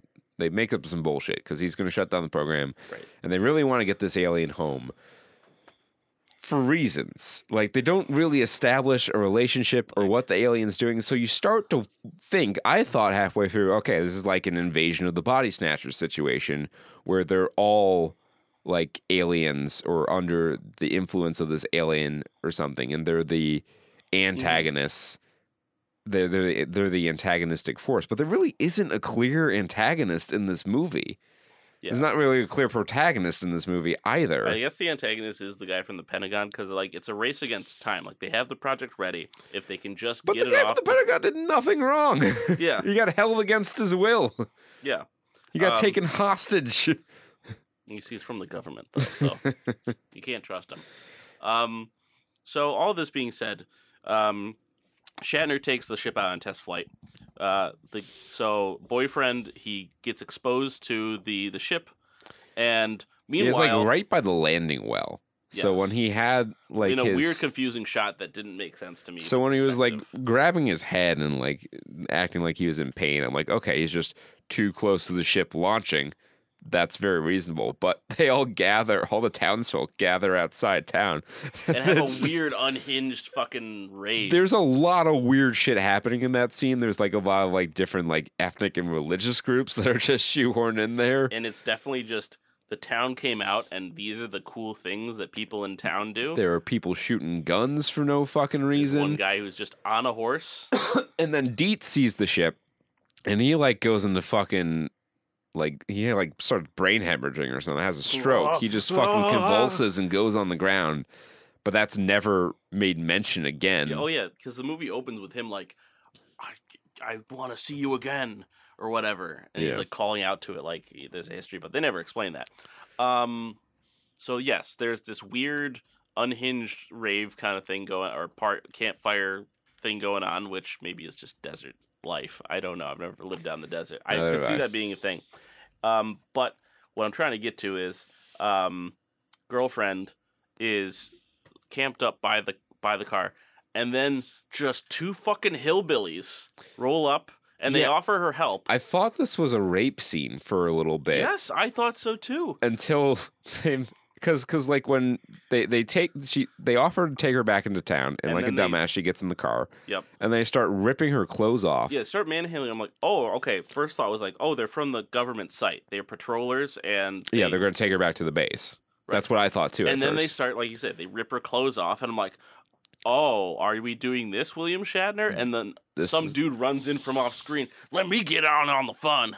Yeah and you're like what the fuck is happening here and they they pan up not to show anything you just hear her going no no no And and like, then when he presumably gang raped. when the boyfriend comes back, you discover her and her pants are down, and you're like, oh shit, they actually did do a rape scene here. And she's like traumatized by it. I'm like, what the fuck turn is this?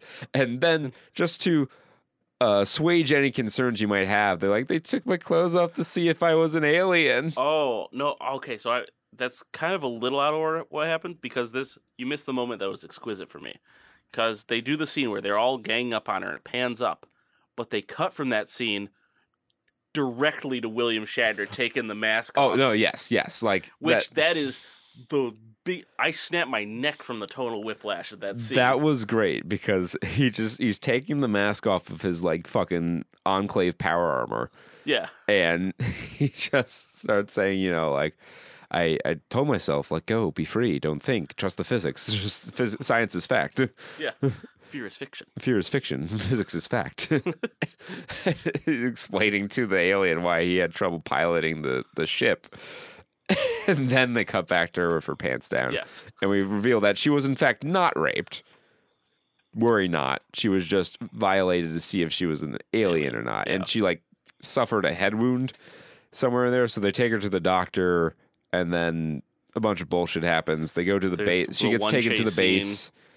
Um so they plan a daring rescue, which consists of them easily duping their way Yeah. to where they need to go, and then uh, Dietz kidnaps the alien for reasons. Uh, she they want to expose the fact that they're actually aliens and they're not crazy. Oh, we missed the part where they, how they get back into town because they hitch a ride. Yeah, beaten and bruised, they hitch a ride with a farmer who, while he's riding, tells him an interesting story about his cows. yeah.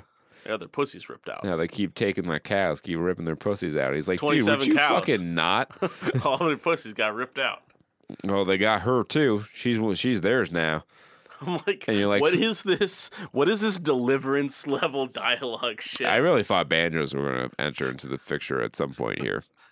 It w- like, and it just like William. This was a tribute to your dead, your dead wife. Why are we talking about this? like? I- I feel like there's nothing about this movie that like like I couldn't recut Groom Lake into being a good movie, but I feel like there's some bones there that you could have at least made something a little more watchable out of it. And it's very, very strange to me that someone with the level of experience of William Shatner, uh, you know, star of stage, screen, and and all all and manner books. of things. he wrote a book called TekWar. yeah like would produce something so like devoid of coherence i guess Yeah. this movie uh, it's it's not one that I would super recommend because it's not it's not often enough entertainingly bad. It's just really weird and confusing for most of it. Yeah.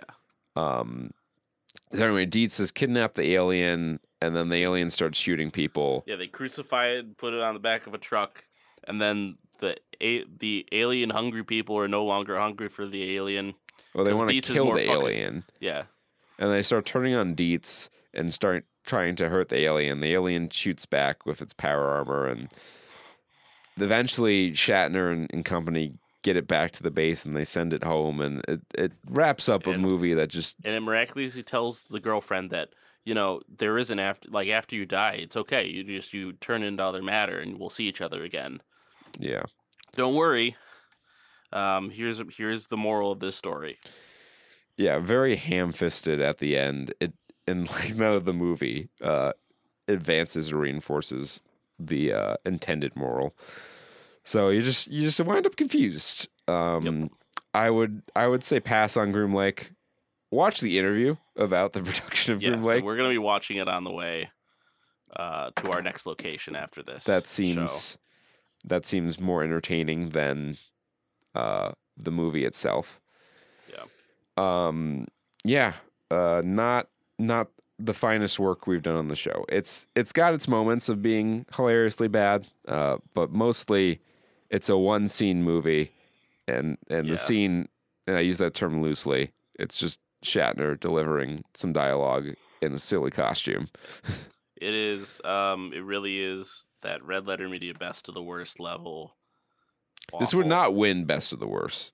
Like this is one of those movies on No. best of the worst. You're like, oh man, This one. This one will get demolished. yeah, just nothing about it really worked or even felt like a movie in a lot of ways. Like I've seen, I've seen better from from worse minds. So that's kind of what makes this so disappointing. Um, Um, again, one more one bright spot. Shout out to Dick Van Patten. He was my favorite performance in this movie.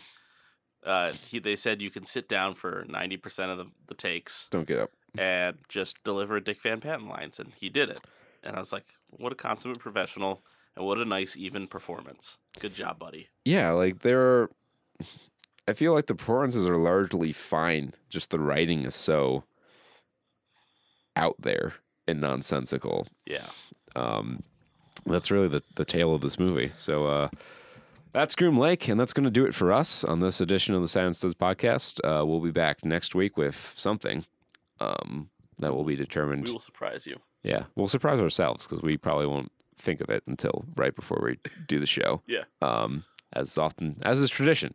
But until then, be well, stay safe, and party like it's 1995. Peace. Bye bye.